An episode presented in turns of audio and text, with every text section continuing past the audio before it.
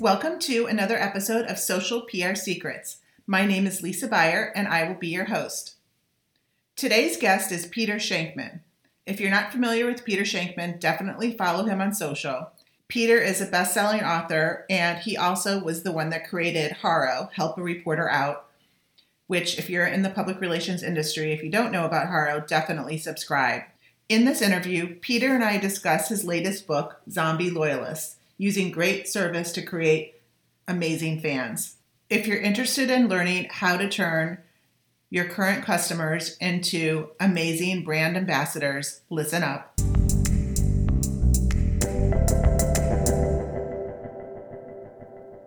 Hi, everybody. So I have some exciting news to share and a great guest today. Peter Shankman, the author of Zombie Loyalists, is here with us today to introduce our project and to give us a little bit of advice and tips on how to create Zombie Loyalists. So, hey, Peter, how are you? Doing well. Thanks for having me. Good. Well, thanks for joining us. I know this is just your latest book out and very, very interesting book on creating customer loyalty. I happen to have many of your books. Here's another one here, Customer Service, How to Sell to the Social Customer. So tell us, what is the connection? This is for the social media management class. So tell us a little bit about your book, how you came about doing this, and what you think the connection is between creating the customer zombie loyalists and social media management. You know, the problem with social media today is that everyone's using it as a panacea for everything. Oh, well, if our customers get mad, it's fine. We'll placate them on social media. Well, the problem is that if you're waiting for the problem to happen and then fixing it on social media, well, the problem's already happened. You know, New York City has a phenomenal fire department. I know that if my apartment ever catches fire, they'll probably come really quickly and put it out, but I'd just rather my apartment not catch fire in the first place.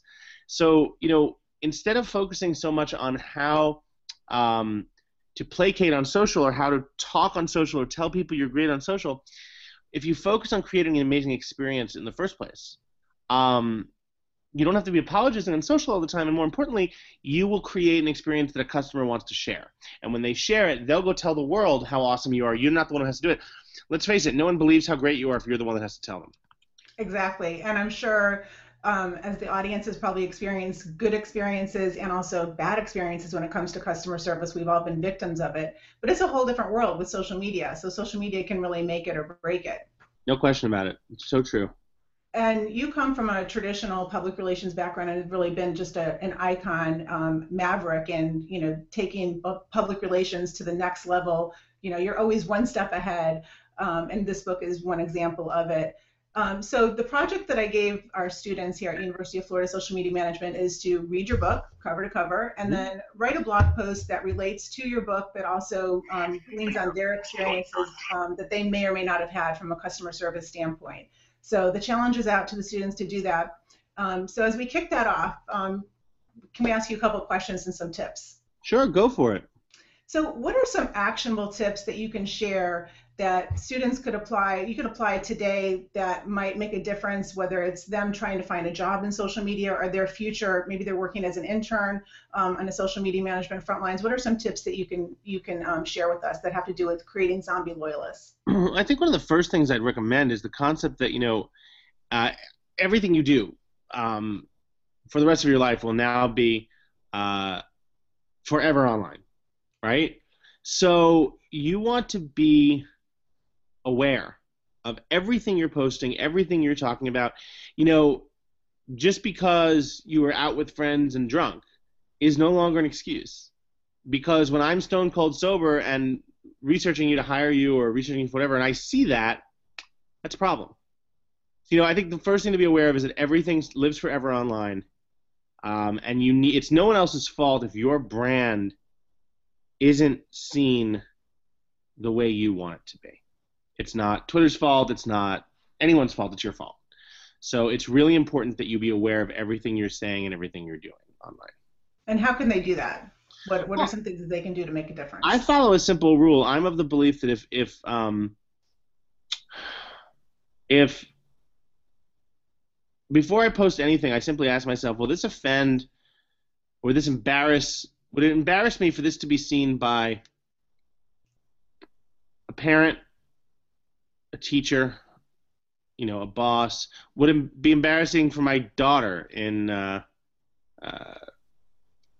10 years, you know? And so you just want to be aware. My usual rule is if I have to think for more than a half a second, I don't post it.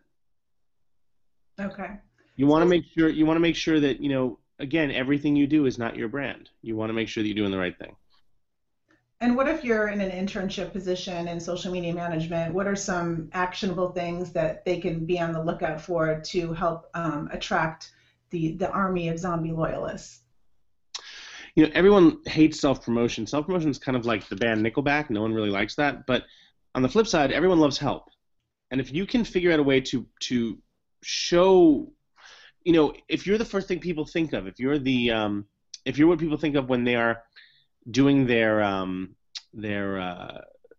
like, hey, I need someone to help me do this. Who should I call? You know what? I'll call Peter. If you're the top of mind, if you're the first thing people are thinking of, then that's going to benefit them, and they want to be able to see that. They want to know that you're the one doing good things. They'll call you, and when they call you, you become relevant to them.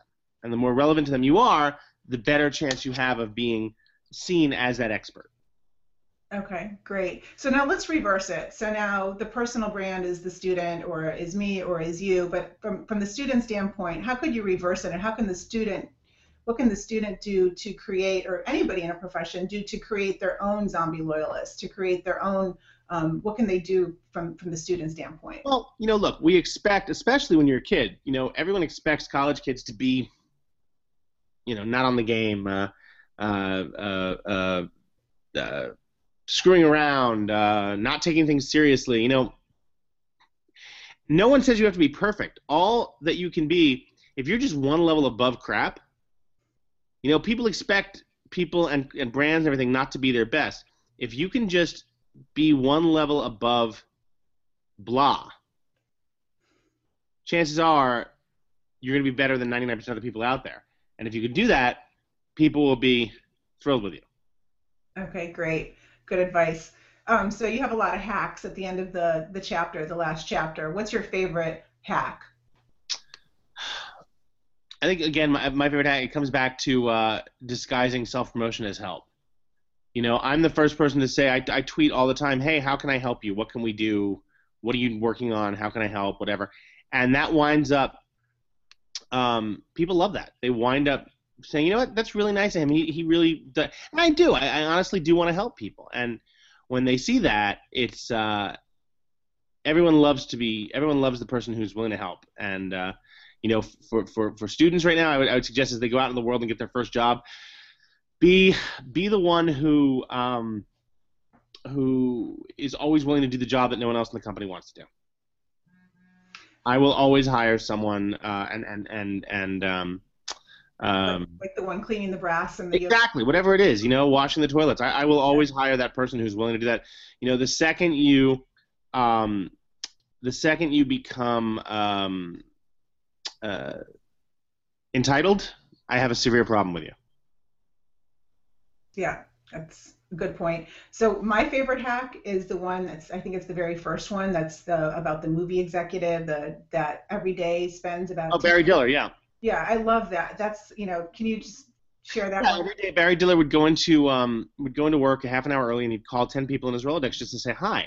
He wouldn't try to sell them anything. He'd just say hi. And as that happened,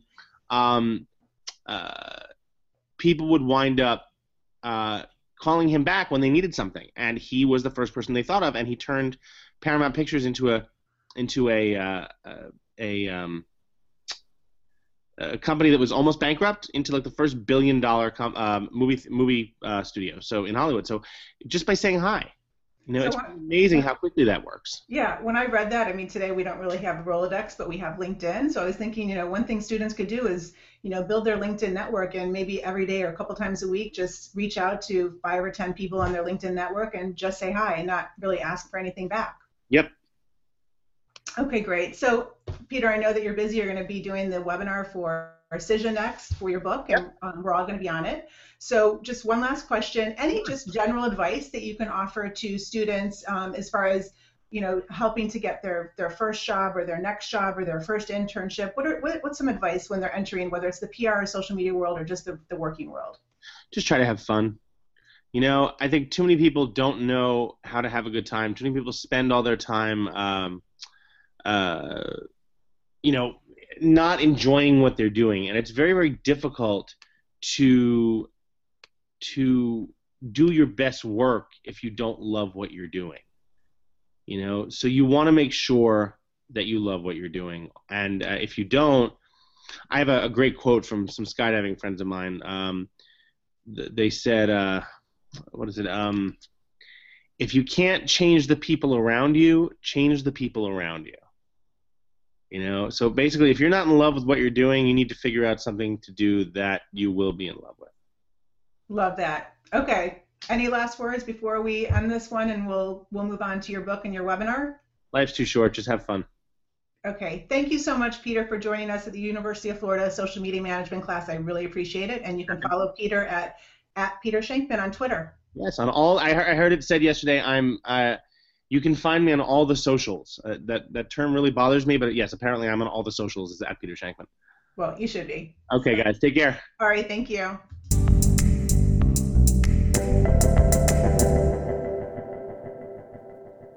Thank you for listening to this episode of Social PR Secrets. If you like what you heard, check out the book on Amazon or follow our blog at socialprsecrets.com. This episode was sponsored by The Buyer Group, a social PR agency striving to keep our balance in the digital world, practicing public relations, social media, and search marketing, while occasionally drinking a glass of wine or two for the best creativity and results. Thank you all for tuning in.